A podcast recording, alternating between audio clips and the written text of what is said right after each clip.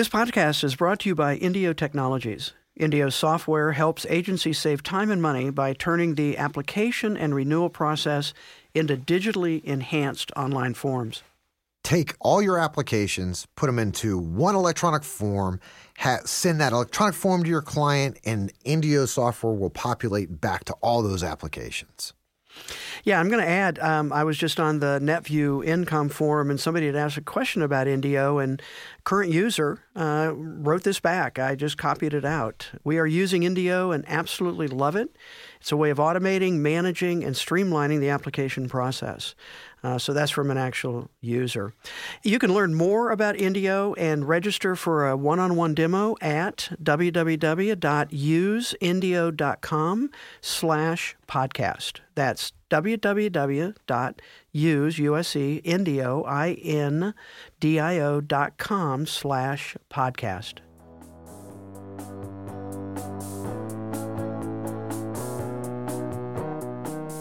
Welcome to the Digital Broker Podcast with Steve Anderson and Ryan Deeds, where we help agents and brokers drive profitability through operational excellence.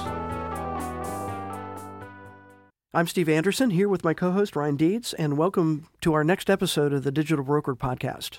Hey, Ryan? Steve, what's up, man? Hey, what are we talking about today? Today, you know, I thought we would have a discussion about operational teams and- and when it's right to bring on certain staff because almost all all of our agencies that we're talking to are in some form of growth mode, and I, I get a lot of questions about, hey, is it time for us to hire uh, an operations person, or is it time for us to hire an HR person? And from my experience with agencies, especially in uh, above 10, 15 million dollars, that operations team is the the doers of the organization. They're the folks that have the power to enact change systemically through the agency um, with the right support from leadership. But uh, having an understanding of you know if you're if you're a 20 million uh, agency and you don't have an HR individual, there may be indicators that you can look at to say maybe it's time to bring on an HR person. Okay, so so let's back up just a little bit and uh, define what you mean by operational team. So, in my, i- from my experience, an operational team would be high level managers that control specific areas of influence in the organization. And so, the typical layout that I see in large shops are, you know, your your employee benefits vice president, the the person that is running the employee benefits team, your commercial lines vice president, your loss control vice president, your COO who oversees all of that, your CIO, your HR director, right? So they are a layer that sits be- between the leaders and owners of the organization and the staff. They are the ones that translates the vision that the owners say we want to be at this place and your operations team work together to be able to enact those that vision through tactical work and kind of lay the tactical steps out to get there. Mhm. So when that's when, when I talk about an operational team, I mean the biggest joys um, that I've had in my career have been working and fighting beside my the, this group because we can substantially influence an organization and make it better for our employees, better for our clients, and better for the organization as a whole. Okay. So let's let's start from a startup, small agency. Sure. Got- Mm, I, it, it- do you think it's accurate to say that most agencies start when a producer, as as an old book I've re- read and still love, Michael Gerber's The Entrepreneurial Myth, and uh, what he said was that entrepreneurs actually have a entrepreneurial seizure. A lot of times they're technicians who do a job really, really well who say, I can do it better. Mhm. That, that may or may not be true, but certainly producers, I think the vast majority of the time are the ones who kind of have the drive and the goal to, to start an agency. They go out and sell. Mhm. They're really skilled at that process. And as the agency grows, that starts changing because now they have different roles they need to take a look at. So, kind of where in an agency's growth do you see um, the need for various positions, I would say, or team members? Well, I think we just talk talk through the situation that you just had. So, you know, if you have a producer that comes on the scene he thinks that he he has a good understanding of risk management and he can sell to a specific segment of clients. A lot of that is he's going to do more for the 12, 15 clients that he than any other agency could ever think about doing. He knows those guys, he knows the owners, he does all kinds of stuff with them and he makes all kinds of promises that at that size he can absolutely fulfill. The challenge becomes, and so typically he's going to have an account manager or maybe two account managers that are working with him, and they're going to be fulfilling a whole ton of roles. Mm-hmm. They're going to be doing accounting, they're going to be doing account management, they're going to be doing certificates, they're going to be doing anything else that falls under that purview. So, and maybe that's a million dollar book. Maybe it gets to $2 million even with that small team. At that point, I think you start having some real rattling on the rails, as I call it, right? Where the train's not off the tracks yet, but you know if you don't make some significant changes that it's unsustainable. And so that's when we start to get into okay, we want to grow this business. I need to go get another producer, right? I bring Mhm. another producer on.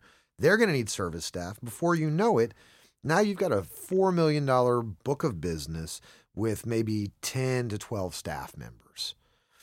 Well, at that point, it's time to start looking because if all your staff members are, are doing their own thing, going in their own direction, maybe the two or three producers have a vision. They're the owners, they have a vision.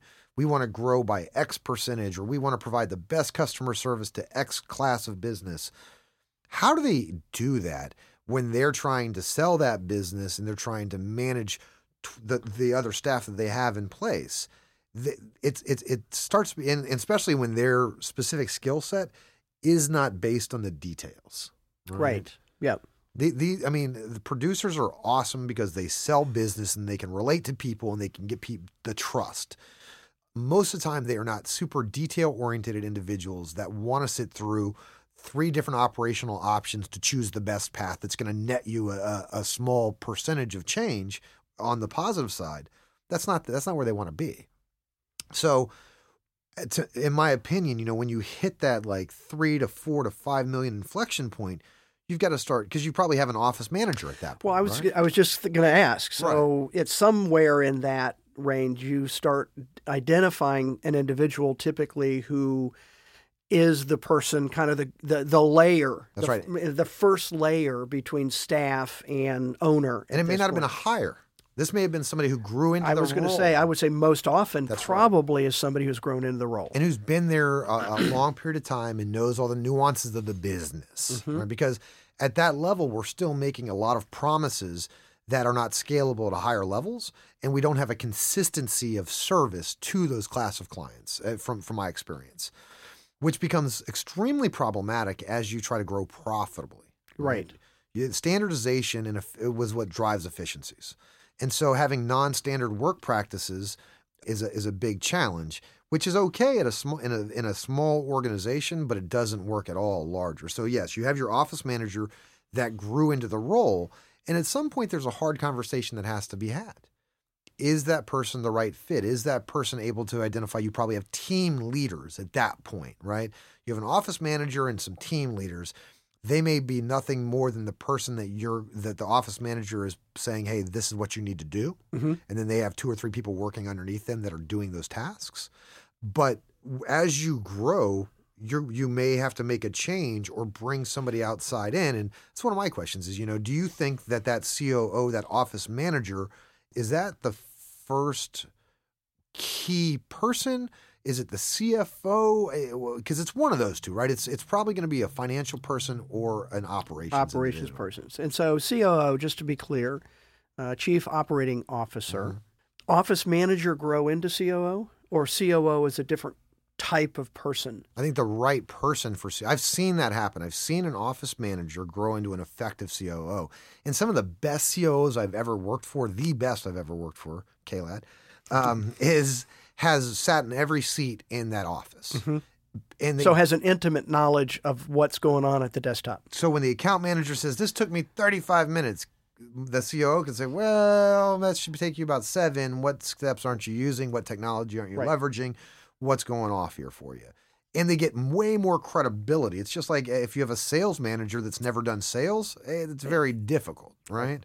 But if you have a chief operating officer that has kind of worked through the ranks, I believe that their respect level is is very high. Mhm. I also think the core thing that that person needs is is an air of fairness, right? They've got to be a fair person, and they have to be able to delegate pretty effectively. You know? Mhm. But I, I I I've seen them grow into it in our industry more than I've seen outside individuals be brought into it for that specific role.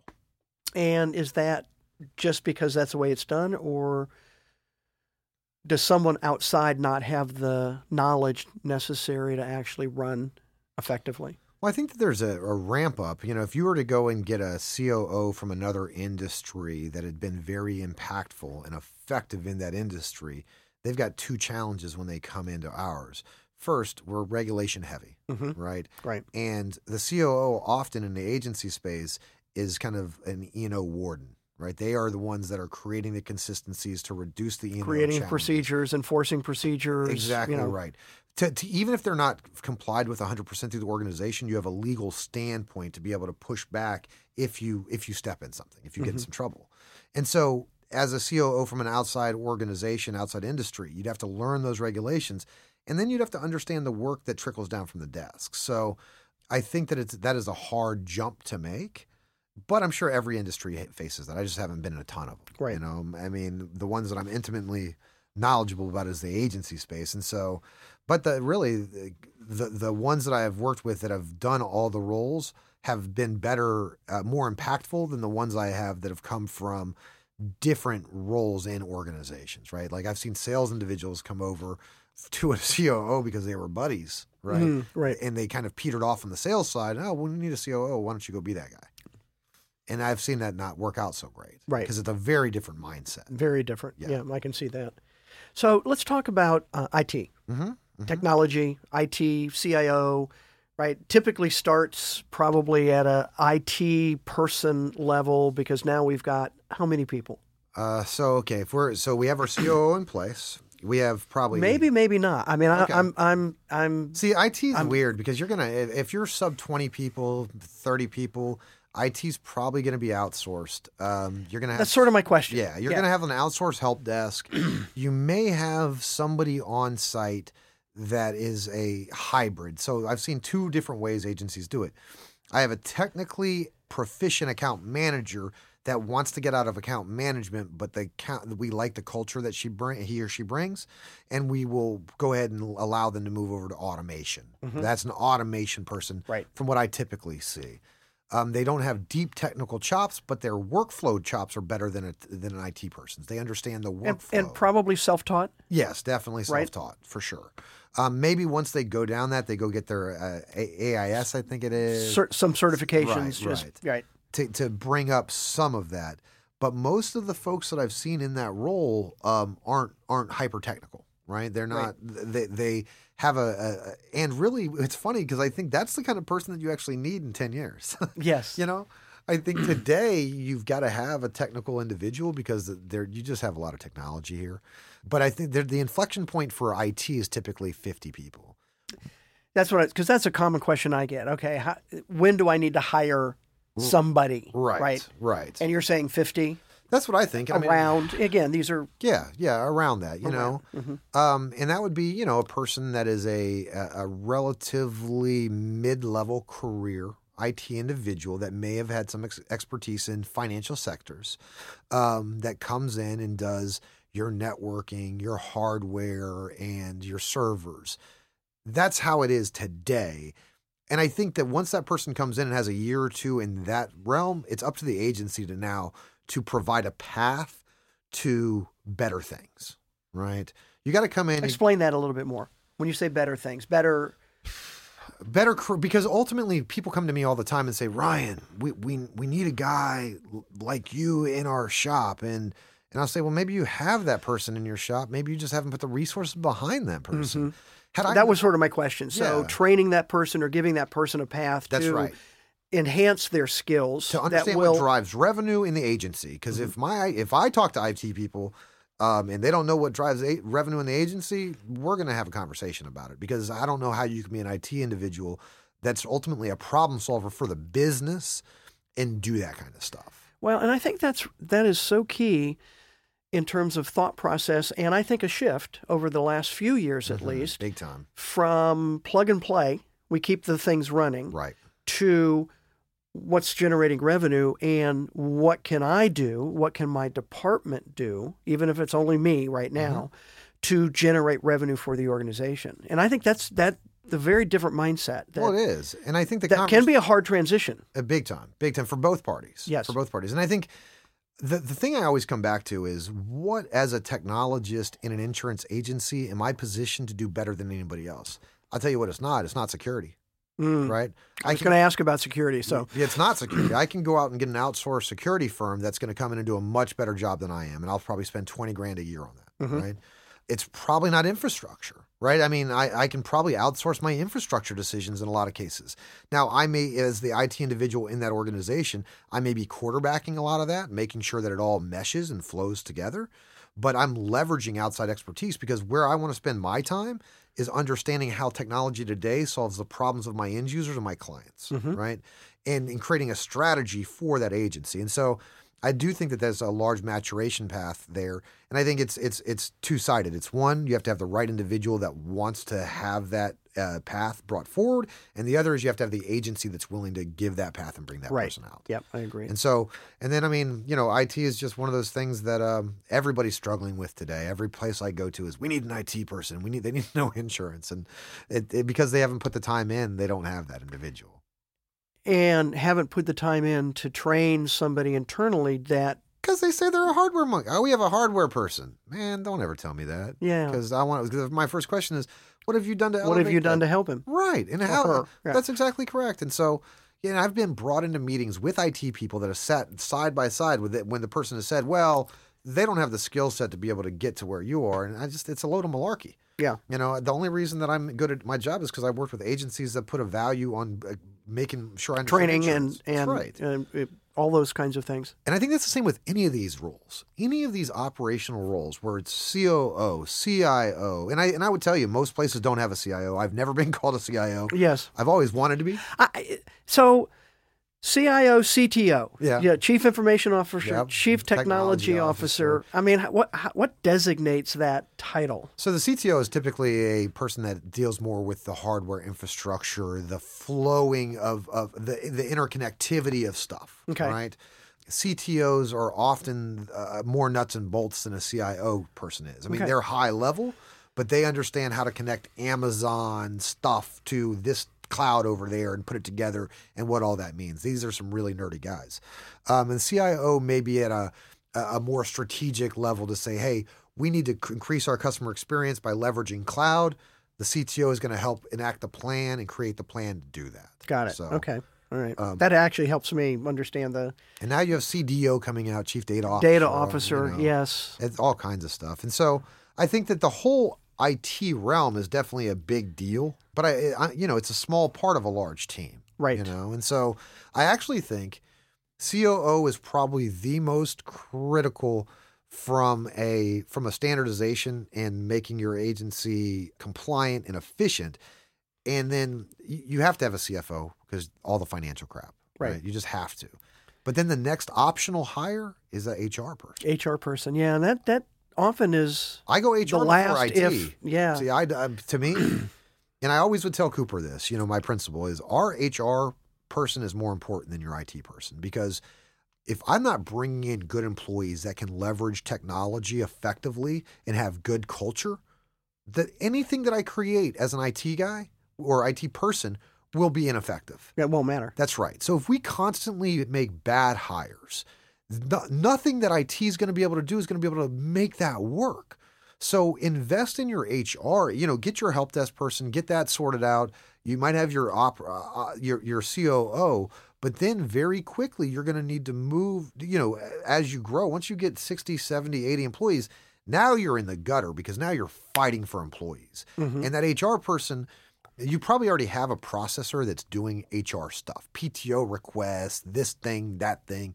That's not what this HR person is. Mhm. Right? The HR person you're going to bring on is a employee engagement, creating a culture of uh, of awesomeness, so people want to be hired.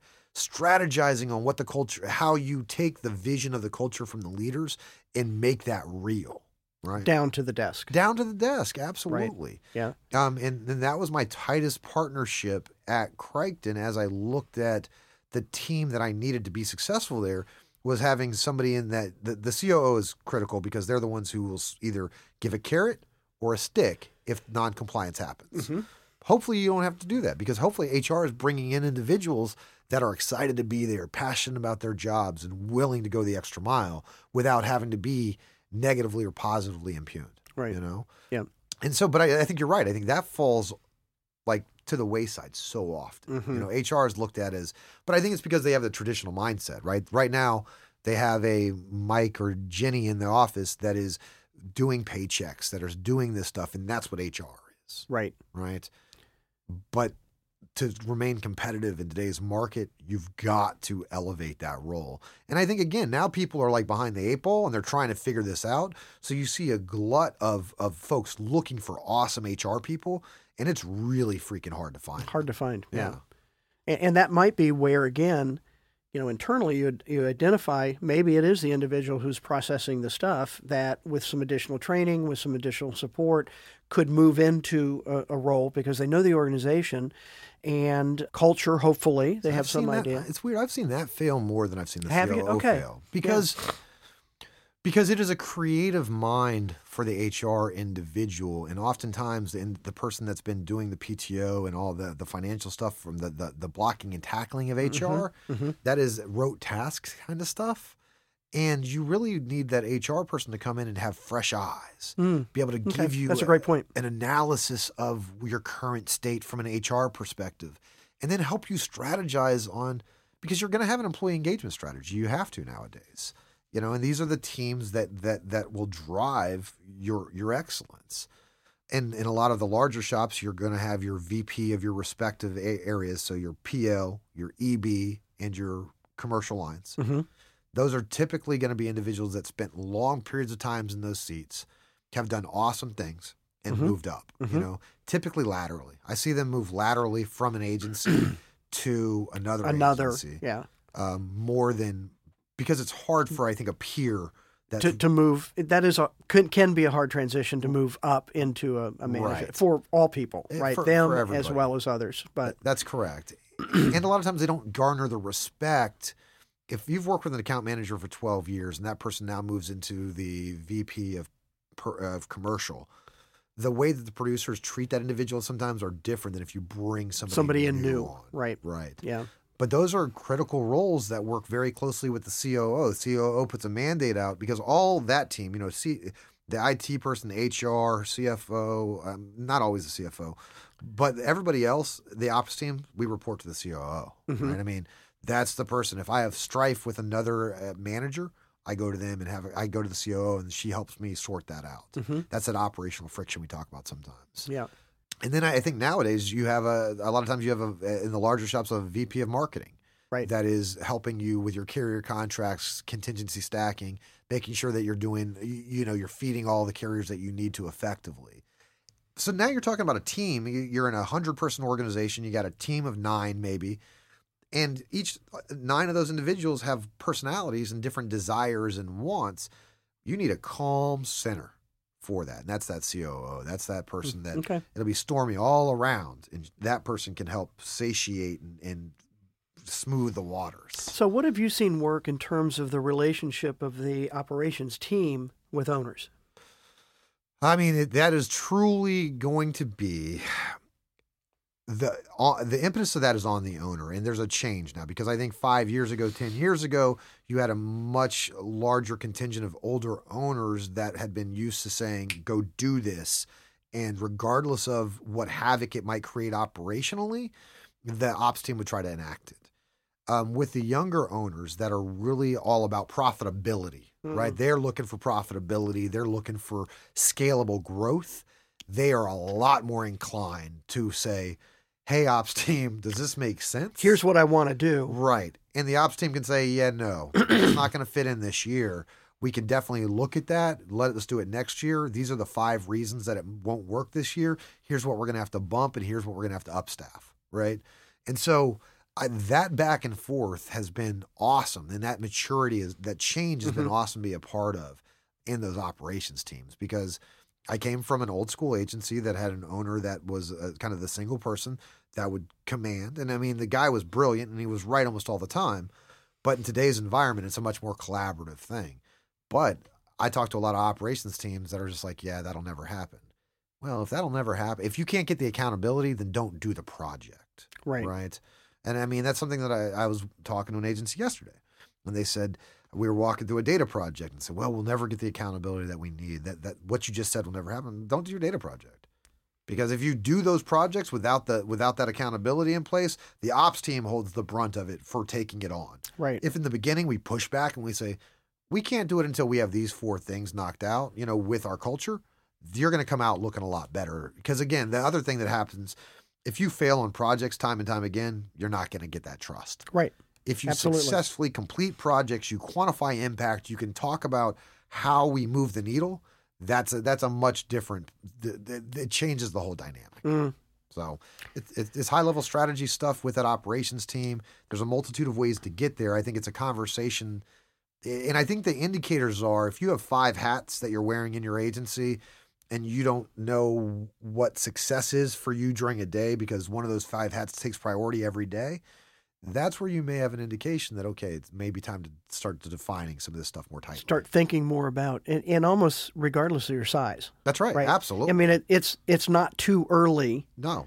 to start thinking about where do I want to be in one year, two years, five years. Because it all takes so much time to do. yeah. It does. I mean, you it- obviously want to keep your profitability margins, but I would say that look, allow your profitability to dip occasionally to bring on the right people because the right people are the most important thing. I mean, especially on your ops team because they are the folks. Yeah, I, right now there's a bunch of agencies that say we do projects every year that don't come to fruition. It's probably because you have an operations team that's doing too much and you've put too much on them Right.